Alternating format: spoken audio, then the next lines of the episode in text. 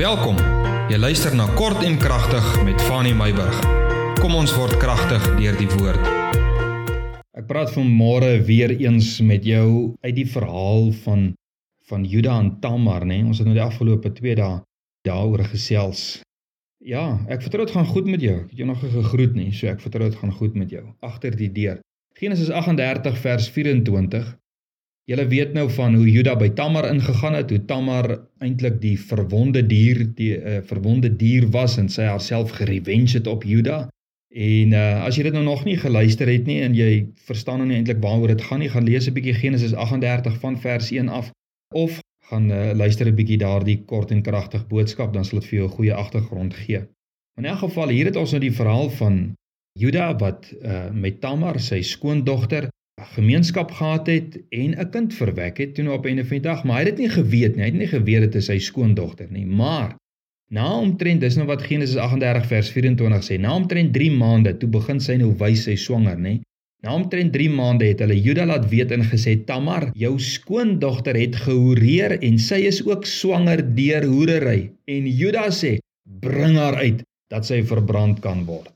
Min wetende, nê? Hy staan agter die deur. Hy weet dit net nie op daai oomblik nie. Hy veroordeel met ander woorde vrouens wat hoereer. Hy veroordeel dit. Maar hy veroordeel homself nie dat hy ook gehoereer het, ook rondgeloop het nie. Hy oordeel homself nie, hy oordeel ander, maar hy oordeel homself nie. Hy sê bring haar uit dat sy verbrand kan word. Jy ken mos nou die betekenis van agter die deur te staan. As jy self skuldig is aan iets, en iemand anders soek om te blame of om te oordeel oor hulle skuld, iets wat hulle verkeerd gedoen. Jy haal iemand anders se swakpunte uit om jou swakpunte te verdoesel, nê? Die balk in iemand anders se oog sien jy raak en wil jy ander uh, dit laat sien, maar jou die balk in jou eie oog kyk jy mis, jy weet. Hierdie is Judas se verhaal. Judas het 'n misstap begaan in die geheim en gemaklik sy sondes toegesmeer. Maar Tamar kon nie haar sonde toesmeer nie, want sy het swanger geword. En omdat Tamar se sonde aan die lig kom, was dit maklik vir Juda om haar te oordeel. Hy was brutaal toe hy daarvan hoor. Sy moet op 'n brandstapel gesit en in die brand gesteek word vir haar wandaad.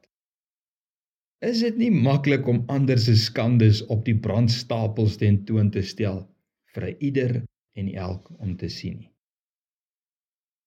Jy weet Jesus was ook eenmal na so 'n veroordelingssessie genooi om sy opinie en uitspraak volgens die wet te gee. Wat was die veroordelingssessie? 'n Vrou is betrap in 'n seksuele wandaad. En die Fariseërs was gretig om haar ook op die brandstapel tentoon te stel dat almal kan kennis neem van haar sondes min wetend dat hulle self agter die deur staan as dit kom by God en sy gebod en die volmaakte wet van die liefde. Hulle staan self agter die deur. Maar hulle is soos Juda. Toe Jesus hulle agter die deur uithaal, toe moes hulle hulle kop in skaamte laat sak en het een vir een weggestap. Want daar waar hulle agter die deur staan, het dit ewe skielik 'n bietjie baie warm geword, want God staan met die klip in die hand en in Judas se geval met die vuurhoutjie in die hand. En wie vra ek jou sal bly staan as God al ons geheime aan die groot regter sou uitblaker? Wie van ons gaan kan bly staan? So staan maar. Verdien Juda ook die vuurhoutjie. En soos Juda verdien ons ook die vuurhoutjie. Weet jy wat? Laat ons nie so gefokus wees en ons so besig hou met ander se misdade dat ons vergeet dat ons almal maar op een of ander manier ons deur se handvatsel styf vashou sodat iemand net nie sal sien wat ons alles daar agter wegsteek nie. As kinders van God het Jesus ons geroep om tempels te wees waar God aanbid moet word om deel te wees van 'n liggaam waar die een die nodige ondersteuning aan die ander bied om tot hulle volle funksie in God se koninkryk te kom en elkeen sy eer ontvang wat hy of sy toekom. En dan versaak ons nie die opdrag om medediensknegte te wees wat mekaar dien, God dien en mekaar opbou nie.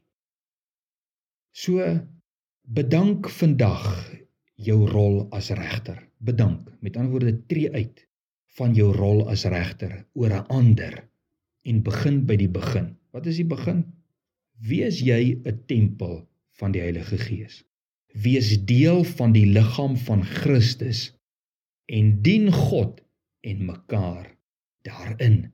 En wanneer jy vanuit hierdie hoek in die koninkryk van God funksioneer, dan word jy 'n ware vriend wat wond uit liefde. Nie uit veroordeling nie, maar wond uit liefde, soos ons gister gesels het. Seën en vrede kind van die Here. Môre gesels ons ooh met hierdie Engelse taal. Al praat ons die tale van mense in Engelse, soos wat daai oom gesê het. Praat ek met jou môre oor 'n ander gedagte uit die woord van die Here. Seën en vrede tot môre.